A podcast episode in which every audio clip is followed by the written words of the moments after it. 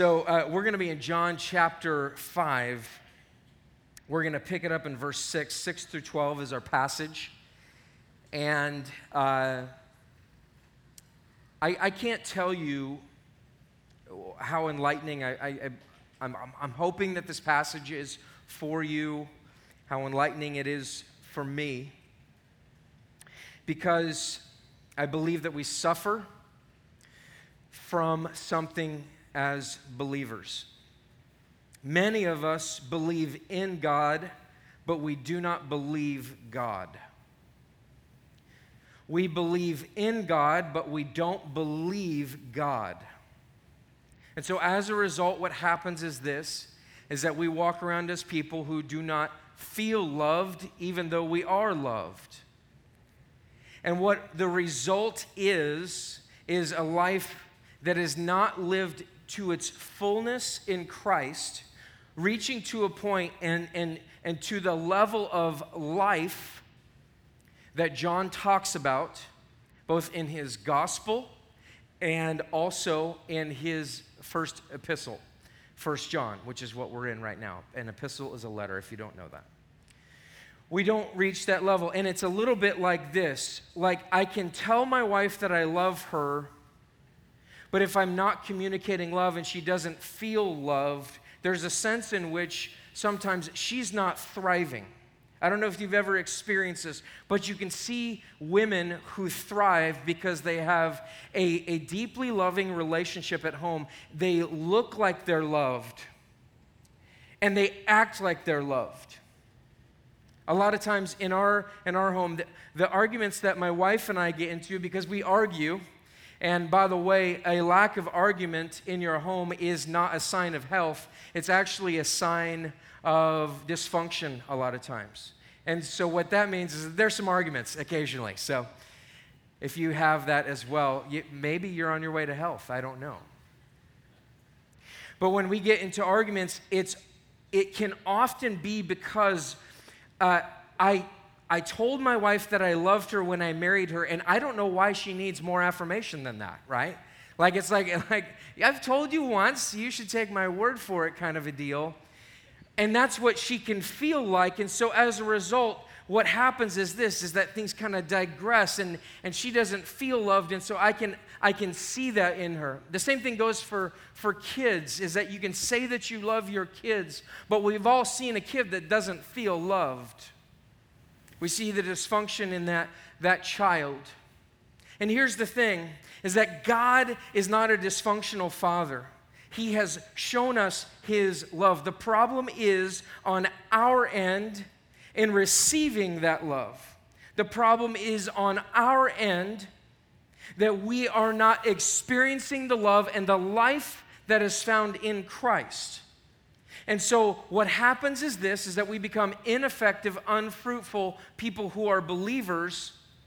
And in, instead of really experiencing the fullness of Christ in our life, we're experiencing something that is a, a massive counterfeit, that is filled with maybe some worship songs, that is per, perhaps filled with some church attendance that is perhaps filled with some Christian friends, yet never attaining to the fullness in Christ that the Apostle Paul talks about in Ephesians. That you may be filled to the measure of all the fullness of God. And so, my question to you, and what, what we are incredibly uh, excited about here at Outward Church, is that one of our uh, distinctives, I would say, is this is that we talk about uh, passion. We talk about how we want to have a passion for God. Like we want to communicate with passion. We want our events to be full of passion. We want the things that we do in our, in our city to be all about passion. We want to be people who live with passion. So, my question to you is that do you want to live with the life in Christ that brings about incredible passion, or do you want to live as somebody who is an American Christian? Do you want to live as somebody who's just experiencing American Christianity and God we trust? We're a Christian nation. Those kinds of things. I vote the right way. I hang out with the right people. Those kinds of things. Or do you want to be an overcomer who's not going along with the culture, who's, who is walking with Jesus, someone who's overcoming the trifecta of evil the world, the flesh, and the devil in our lives? Do you want to live as an overcomer, or do you want to live American Christianity and all of the lackluster that that is? And if I had to guess, I'd say that there's many, many people who want to live that way. But there's also many people who are on the fence and they've never actually taken a step of faith. They've never, they've never experienced faith. And so they're, they're, always, they're always kind of, you know, I, even if they don't admit it, they're always kind of on this edge of do I believe that there is a God? Or, or, or am I even there? Or maybe it's just complete denial. I don't believe that there is a God. And so they find themselves in this place of maybe oh, kind of in and out, in and out. Do I believe uh, in God? Do I believe in a God or don't I believe in a God? I'm not sure. Perhaps they've totally wiped it out. I believe this passage is for you. I believe it is for you. If you look at the end of the last passage that we were uh, teaching on, in verse 4, it says this for everyone who has been born of God overcomes the world. And this is the victory that has overcome the world, our faith. This is the victory that has overcome the world. What is it? It's our faith. How do we overcome the world, the flesh, the devil? It is through our faith. Who is it that, in case you didn't realize it, who is it that overcomes the world except the one who believes the assertion of faith again that Jesus is the Son of God. Okay, so he just said, It is faith in Jesus Christ, who is the Son of God. And so now he's going to say, Okay, let's break this down a little bit. Let me read the passage in its fullness here, and then we will come back to the top of verse 6. He says, This is he who came by water and the blood, Jesus Christ. Jesus Christ came by water and the blood. Not by the water only, but by water and the blood. And the Spirit is the one who testifies, because the Spirit is the truth.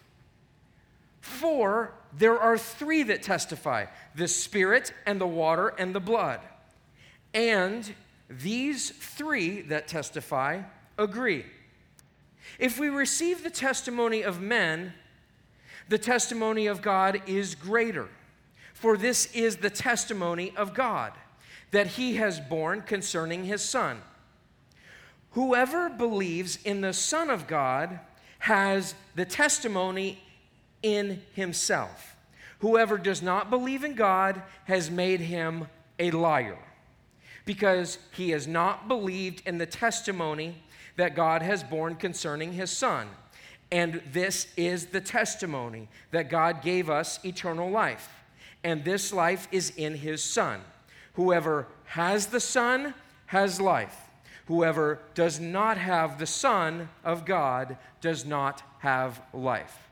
Now, this is an, an incredibly confusing passage if you don't understand what it's talking about. Let me break it down for you. Okay? Uh, he's in a courtroom. John has come down and he's making a federal case. And he's in a courtroom, and so he has at least three witnesses. Some say there's, there's others, but he calls out three specifically the Spirit and the water and the blood and he is going to break down what does it mean to have faith in Jesus Christ the Son of God. What does that look like? What does it mean to go from believing in God to believing God? What, is it, what does it mean to go from calling God a liar to saying that God is the truth? He communicates the truth. He is truth, and so therefore I believe him. What does that take? So he's in a courtroom, which is why you see the word testimony or testify eight times. It says testimony or testify eight times because it is talking about this is the thing that should be speaking to you. Now, why is this important? When you are in the midst of deep thought, the accusations are coming at you saying, You didn't do this or you did do that. You've been engaged with this lifestyle, and you know that's not a part of this. And what, what about this and what about that? The accusations, they start to come. And you know that you gave into the world, the flesh, or the devil. You know that you gave into those things. And so you begin to doubt and you begin to say, How could I ever be a Christian? What, I, I mean, I, how could I ever be a Christian? I'm not overcoming. And so, therefore, what's, what's happening to me is that this is just really showing that I don't know Jesus that I don't have faith in him. So you're beginning to have this sense of, of doubt. You don't have a confidence that you have relationship with God. You don't have a confidence that you are loved. And so what happens? You don't live like you're loved. You don't thrive like you're loved. You don't walk around with a confidence that you're loved by your heavenly Father and that that was shown to you through Jesus Christ. And in and through that, you're an overcomer who has life. You're somebody who is constantly dragging your knuckles on the ground, going, Man, I'm, I'm nothing. I, I'm just not walking with God. And maybe it's not just sin per se, but it's, it is the sin of unbelief. It's just straight up unbelief. It's, it's saying, God, you're a liar. You're a liar. You could never love me. You could never take me. And if you've known what I've done, God, you, there, there's no way. You're a liar, God. You're a liar. So John is making a federal case, and he is saying this. He's saying, You must look at the witnesses that are in the word here. Now, here's something you need to know. When you come to a passage of Scripture and it looks really confusing and you don't understand it, that's oftentimes the passage that you really need to hear. That's often what you've been missing all along. Often. And so, what does he say?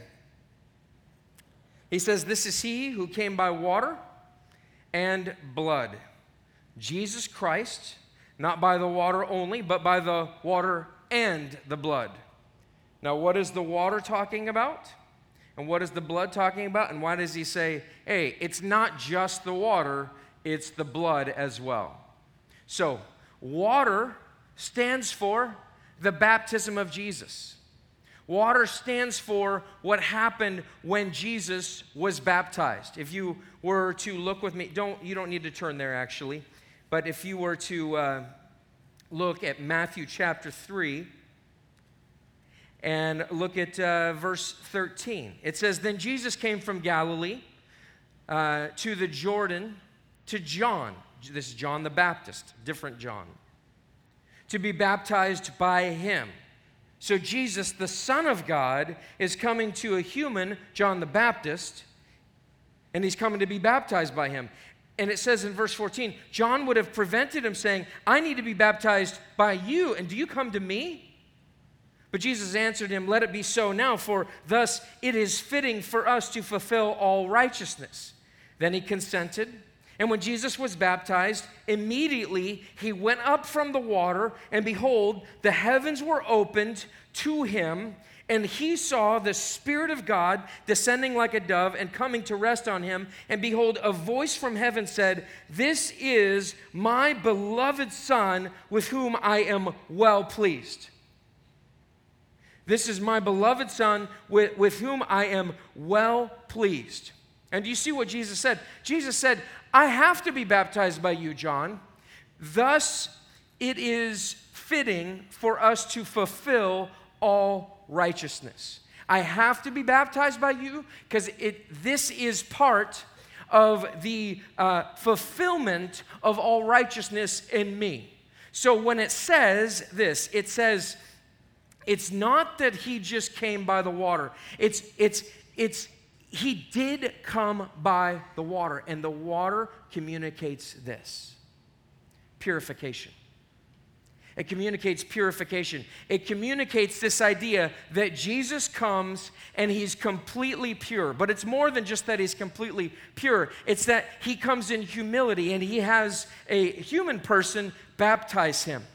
And so he's baptized, and you, uh, the story that I just read to you says that the sky opened up, the Spirit of God descends on him like a dove. So he has the Spirit of God, and then it's God the Father saying, This is my Son in whom I am well pleased. So it's an affirmation of here's Jesus, he's coming into the water, he's literally baptized, and he is there to fulfill all righteousness. And baptism represents the washing, it is the purification.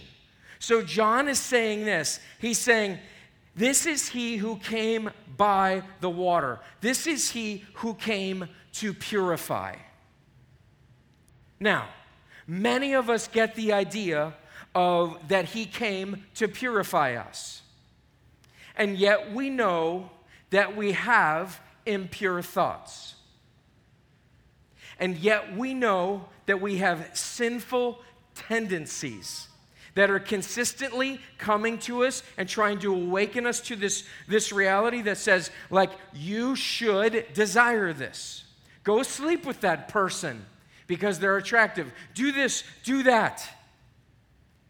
And so we see this idea of, of Jesus and we say, He came to purify, and yet I am not pure. And so we begin to see in ourselves this lack of purity in ourselves.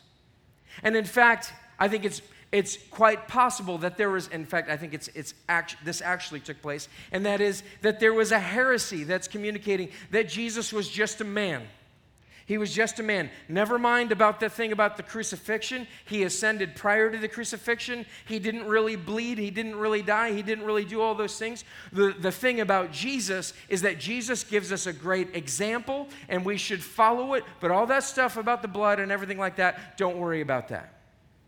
And so, what John communicates here is he says it's not just that he is purification, that he came to purify but he also came to justify. So many of us get the idea of purification, but we don't get the idea of justification. And I, will I'll show you that here in Romans chapter 3, verse 23, a, a verse that many of us who've been in the church for a long time, which says this it says, For all have sinned and fall short of the glory of God got that. I'm a sinner. I fall short of the glory of God. I don't have a hope. I don't have any way to satisfy God. I'm, I'm a sinner I'm, and, and I'm falling short of the glory of God and I, and I have no hope and that's and, and, it's, and it's awful and it's terrible. But we don't know the second verse after this and the third one. And it says this For all have sinned and fall short of the glory of God and are justified by his grace as a gift through the redemption that is in Christ Jesus, whom God put forward as a propitiation by his blood to be received by faith. Do you, do you see what that just said? It might have been confusing for you. It says that we're justified, that this is from His grace. It's, it's God's gracious will to give us justification. Justification is a big word that means to be declared righteous. Ultimately, it means forgiveness. It means it's not just that, that um, uh, I receive purification from Jesus, but I receive justification. See, we think He's purified me, and, and I get that, but I just don't know that He can forgive me for the things that I keep doing. I keep screwing up, I keep sinning, I keep doing these things. And we don't get that we need the justification, we need the grace that, uh, that comes to us as a gift through the redemption that is in Christ Jesus. And look at this whom God put forward as a propitiation, that's the appeasement of wrath that we deserve by his blood.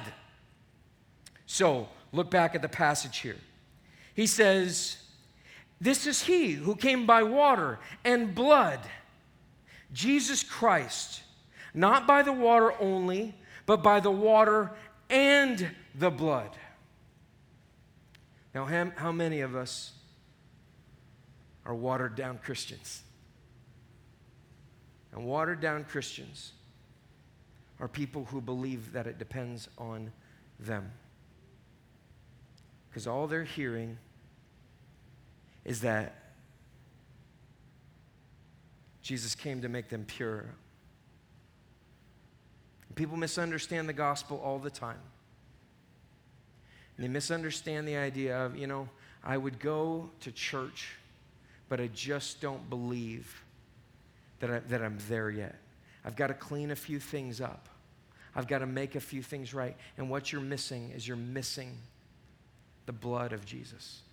You've got the water of Jesus, the baptismal waters of Jesus as a witness, but you do not have the blood as the witness that you need to hear. And you are on the jury. And John is the lawyer who's questioning the witnesses. And he's saying, Water, were you there? When Jesus was attested to by God Himself, saying that this is my beloved Son, that He is God. Were you, were you there when, you expe- when, that, when that happened? And the water is saying, Yes, I was there. I was a part of it. I saw it. And then he moves to the next witness, and we're sitting on the jury just going, Yeah, that was amazing. That's, that's, that's real evidence that he was there, and that's what he was a part of. And so he comes to bring purification. And then John moves to the blood, and he says, Blood, were you there? Did you see that? Did you see the Savior die? And the blood says, Yes, I saw the Savior die. And so he's showing them this and we're on the jury and now we have to make a decision like where do we where do we stand where do we where do we lie in this and so he says and the spirit is the one who testifies because the spirit is the truth. Now what's the spirit witnessing to? What's the spirit testifying to? Well who is the spirit first of all? The spirit is the spirit of god. The spirit is the is the spirit of god. In fact, it says in Romans 8 16 and 17, the Spirit Himself bears witness with our spirit that we are children of God. And if children, then heirs, heirs of God and fellow heirs with Christ, provided we suffer with Him in order that we may also be glorified with Him. So the Spirit is connected to us. It says in Ephesians chapter 1, verse 13, having believed, you are marked in him with the Spirit, the promised, uh, you are marked in him with the promised Holy Spirit. What happens is this, is that in order for you to receive the testimony of the water and the blood, you must first have received the Spirit that the Spirit is the one who bears witness with our spirit that we are children of God, that we have received not just the water, but the blood, not just the purification, but the justification. Look at John 15, 26. But when the Helper, another word for the Spirit, comes, whom I will send to you from the Father, the Spirit of truth, who proceeds from the Father, he will bear witness about me. Now, what is that saying? It's saying this that the Holy Spirit is given to you, not just so that you have an incredible worship experience. It's not just that. It's not so that you get warm fuzzies all the time, so that you can do uh, uh, incredible works and wonders. The Spirit helps with those things, but that's not the primary thing that the Spirit does. What does the Spirit do? The Spirit comes from God and He is a revealer. And He is, what is He revealing to you? He is bearing witness about Jesus Christ. The Spirit is in your life not primarily for a great worship experience, not primarily for signs and wonders, not primarily for anything that you can come up with, but primarily so that He can bear witness about Jesus in your life. See, here's the thing many of us are looking for an experience, and we're not looking for the evidence. We want an experience and we set aside the evidence. But the experience of God is based upon the evidence of God. It's the difference between believing in God and believing God. You can be, believe in God all day long, and it, that will not save you. My friend, you are going to hell if you just believe in God. But if you believe God, if you believe what God says, if you hear the Spirit of truth. Now, think about this this Spirit doesn't just communicate truth, the Spirit is truth. Remember what we talked about a couple weeks ago? That it's not just that God is loving, it's that God is love. God is love. He exudes love. Everything that He does is loving. Even His wrath is loving. This Spirit is truth. It's not just that He's truthful, He is truth. So when you have the Spirit of God, you have the truth of God residing in you, and you go from believing in God to believing God. Look at what he says next. For there are three witnesses that testify the Spirit and the water and the blood, and these three agree. Think about this. What witnesses are we not looking to? What are we not looking to? We're not looking to our feelings. One of the witnesses of your faith, ladies and gentlemen, is not your feelings. It is not how you feel that causes you to be a Christian.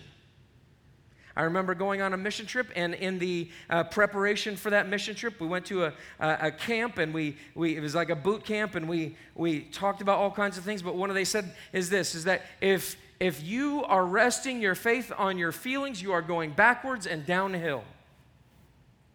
If the summation of your faith, if the way that you feel about God, whether you believe in God is based on your feelings, you're not believing God, you're believing in God but you're going backwards and downhill. One of the witnesses to our faith is not our feelings. One of the witnesses to our faith is not our friends. One of the witnesses to our faith is not the fact that we still struggle with sin. John says earlier in the book, as we've repeated over and over again, if anyone claims to be without sin, He's a liar and the truth is not in him. John is recognizing the reality of the fact that all of us need purification, even right here and right now. All of us should be appalled at some point or another about the, the, the thoughts and the feelings, whether we act upon them or not, that come to us as temptations. Every single one of us, myself included where we're fighting a battle and we're becoming overcomers little by little as we're progressively sanctified in Jesus Christ. And as we hear those thoughts and we hear those feelings, and instead of believing them like the world that says, you are your feelings, you are the summation of how you feel, and you should act on those things. And we have a world that's being torn apart politically, religiously, and relationally, in every way possible, because there are so many people who are being led by their feelings. We're becoming overcomers. Our feelings, our friends, our actions, our what else is there? None of these things are witnesses to the reality of believing God. Spurgeon said this he said, Many go to heaven with very little comfort on the road. I do not commend them for their want or their lack of comfort. But I do advise you, instead of looking to singular experiences as a ground of confidence, look to the bleeding Savior and rest alone in Him, for if you have Him, you have eternal life. What's that saying? If you're looking to your feelings and saying, I don't feel like a Christian, what's John saying? It was never about your feelings. It was never about your ability to remain pure. It was never about any of those things. Your relationship with God did not begin because you decided to be pure. Because the reality is, is that if you and I are honest, that I oftentimes don't even want the level of purity that God has for me. Now, I want it in my heart of hearts. But the truth is that on the surface, if you look at Matt Porter, if you look at who I am, that I am a human man, this flesh is trying to overcome me, and I must overcome it. And I do that not with my feelings, I do that with the blood of Jesus. He says, instead of looking to singular experiences, instead of looking to some camp high or some mission trip high or to one service that you went to or some sense that you got in a worship service or some, some time when this took place or that took place, instead of looking to those things, you must only witness the testimony of the blood of Jesus Christ. The purification shines a light on our inability to keep the laws of God. And the blood shines an incredible light on what God has done in order to justify our inability to keep his rules. He says in verse 9, if we receive the testimony of men, the testimony of God is greater. For this is the testimony of God, that he is borne concerning his son. Think about this for a second. All day long, we receive the testimony of men. People tell us things that are true or untrue or what have you, but we receive it. We receive the testimony of men, but then somehow, when we're coming to God, somehow when we're when we're coming to to him like we don't believe him. Like this doubt this lack of confidence this sense of, that i'm not loved all of these things are impending upon me and i am and i'm ripped apart by it. And he's saying this like if we receive the testimony of men you're receiving your own testimony most of the time. I don't feel saved. I don't feel like i'm walking with god. You're receiving your own testimony. And what this is saying is that if God is not only just real, but I must believe him, like if he's God, that he's the only one that should be believed above everything. He's the one that I should be believing. He's the one that I should be understanding his testimony about who he is by the power of the Spirit. He says, Whoever believes in the Son of God has the testimony in himself. What's that saying? If you believe, God's already put, God has already seared this belief. God has already seared in you the ability to believe who He is. Now, I think there's many of us in here that have been given the power of the Spirit. And yet we do not act on that. We're not believing the testimony. We've been caught up, caught up by the flesh, by the world, by the devil who is bringing doubts into our, our life. He's saying he has the testimony himself. If you believe in the Son of God, you have the testimony in yourself. Whoever does not believe God has made him a liar because he has not believed in the testimony that God has borne concerning his Son. Now, John is saying there's two kinds of people in this world. There are two kinds of people in this world. There are people who say that God is a truth teller, and there are people who say that God is a liar. And it all comes down to believing the biblical witnesses, the water, the blood, by the power of the Spirit.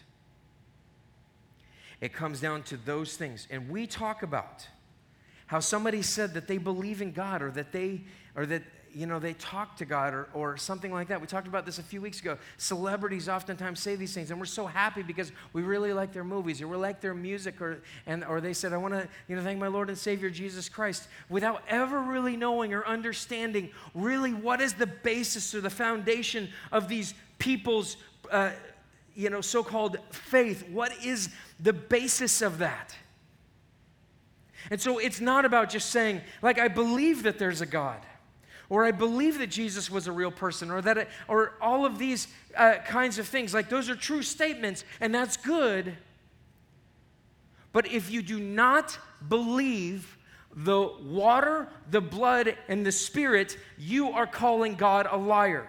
It is black and white. There's no gray area. Either you are with God or you are not with God.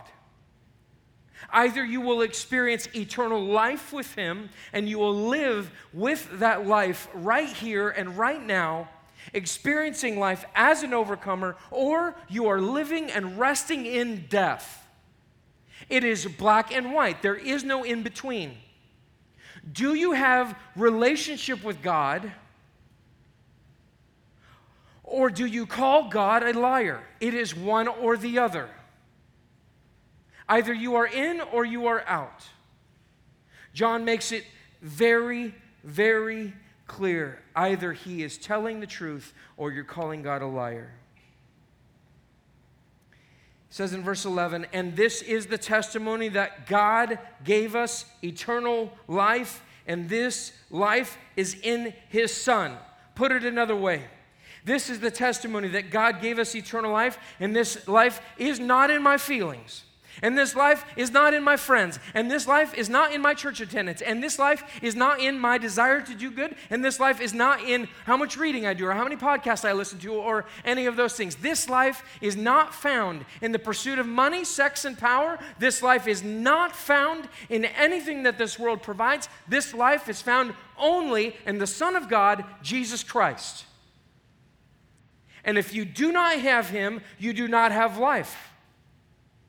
You know what the world tells you? Life will be found in a new marriage. All I need to do is get a new wife or a new husband, and everything will be fine. Life, uh, this world will tell you that life is to be found in my financial success or a new job. Life will be found in the, the right degree that I get or whether I find a spouse in college. Life will be found in anything but in God. Do you see how amazingly tempting these things are. Do you see how the prosperity gospel can be tempting? Because it pairs a lie with the truth. It says, if uh, you will be blessed, you'll get lots of money. You'll have everything that you want. Bad things won't happen to you. If you just do what's right, which may be giving money to our cause or to our things. It mixes the lie with the truth, and so therefore it is a lie. Life is not found in these things. Do you know why you sit in unbelief? Because you believe that life is found in something other than Jesus Christ. You believe that life is found in, in some other place. Where we must be is that the foundational element of our life must be rooted in that life is found in Jesus Christ. And what, what we must be convinced of and be going on being convinced of is that I'm continually fulfilled, I continually experience life in Jesus Christ. It's not because at one point in my life I made this decision, or I walked an aisle, or I prayed a prayer, or I, whatever it was that happened in your life. It's not just this one thing in your life, it is that I go on believing. Not because I'm going to lose my sal- salvation, because as we sang earlier, He will hold me fast. I'm not holding me fast, He's holding me fast. We go on believing, we keep continually applying the gospel over and over and over again. Whoever has the Son has life. Whoever does not have the Son of God does not have life. Do you have the Son of God? Or are you living in death? You must see the Son of God. You must believe God, what He says about the Son of God. It is not, it is not that your feelings tell you that you are saved. You cannot rest on that. My friend, that is death. That is what the world wants. That is what your flesh wants. That is what the devil wants. It is not about your feelings. It is not about your friends. It is about believing God. Please do not just believe in God. Please believe God and what He says about Himself. So, what do we do? The thoughts race in our minds. Oops, I did it again, right? Don't think about that song. Played with your heart, you know, however else it goes. But is it, that's, that's the story. That's the story, isn't, isn't it, of believers? And the story of believers so many times, and people that, that feel like they're coming to faith, but yet they just keep screwing things up. They keep screwing, screwing life up. And it's, it's just over and over and over again. And you know what you're resting in? You're resting in the death. You're not resting in life. It's, it, the focus is all on your ability to be pure. Now, we need to get to the idea of purity, but purity does not come as a result of beating ourselves up. Purity will never enter into your life as long as you are believing that you're the one that creates it in your life. Purity will not happen until you see that Jesus came and that he was more than a man. He was man, but he was the Son of God. He was attested to by the Father, saying, This is my Son in whom I'm well pleased. And he had the Spirit of God and he's baptized, and so he's pure. He, he's completely pure. And so when I get Jesus, I get his purity. When God looks at me, he doesn't see just Matt Porter and all of the crap that he's done in his life. He sees the purity of Christ. It's the imputed righteousness of Christ. It's Jesus giving me all of his righteousness and he taking all of my sin. It's called the great exchange. What must you think about? I did it again. But it's not on me. It's by the water and the blood. And so, what must we say to ourselves? Lord Jesus, I know that I'm in this place again. I know that I lack confidence because I continually engage in this sin. But I believe this that you came not just in the water, which was incredible, and you gave me your righteousness. And so I have your righteousness. But not only that, but you've forgiven me, past, present, and future, through your blood, through the justification, through the forgiveness that comes through that. And even more so than that, I have the power of your spirit resting in my life that is bringing about this great sense of love for God. My friend, do you have that?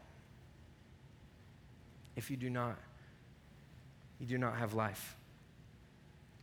You may think that you're getting life through your aspirations, through the things that you want to do, through the engagement in that sin.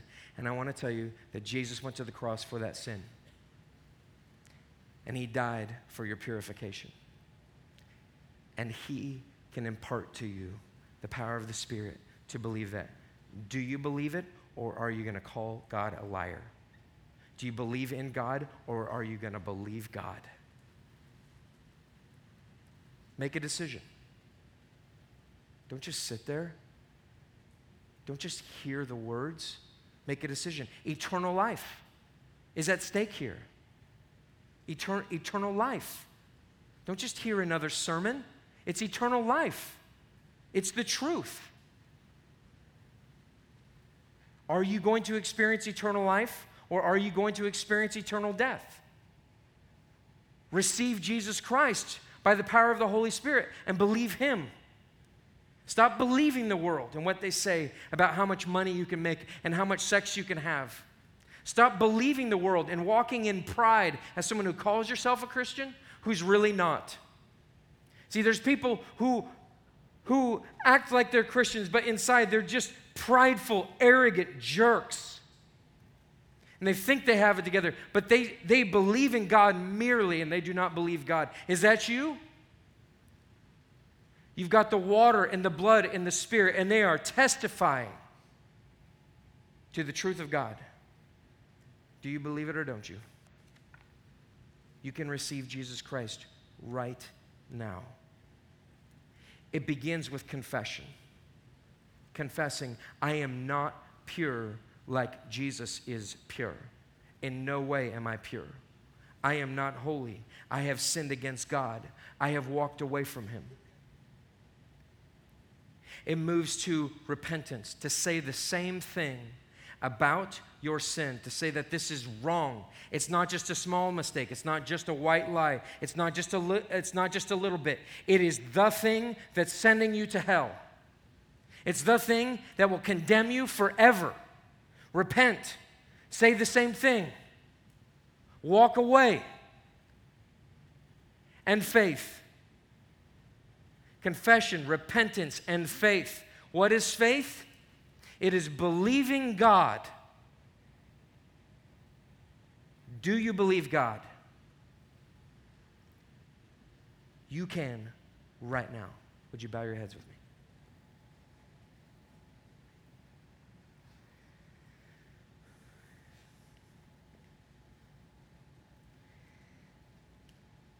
Lord Jesus, may you sear into our minds that many of us have listened to an inner voice that is not you. We've listened to our flesh that's either condemning us or it's making us prideful and thinking that we are as holy as God in and of ourselves. Lord, some of us walked in here as unbelievers. May we walk out as believers. May we believe you. Lord God, may you cause our belief to be so amazing that we walk in life, that we walk around as, as loved children of God. that we act with the confidence that you have given us in you, not in ourselves, not in our ability to keep the rules, but Lord, in you, that you have truly saved us by grace.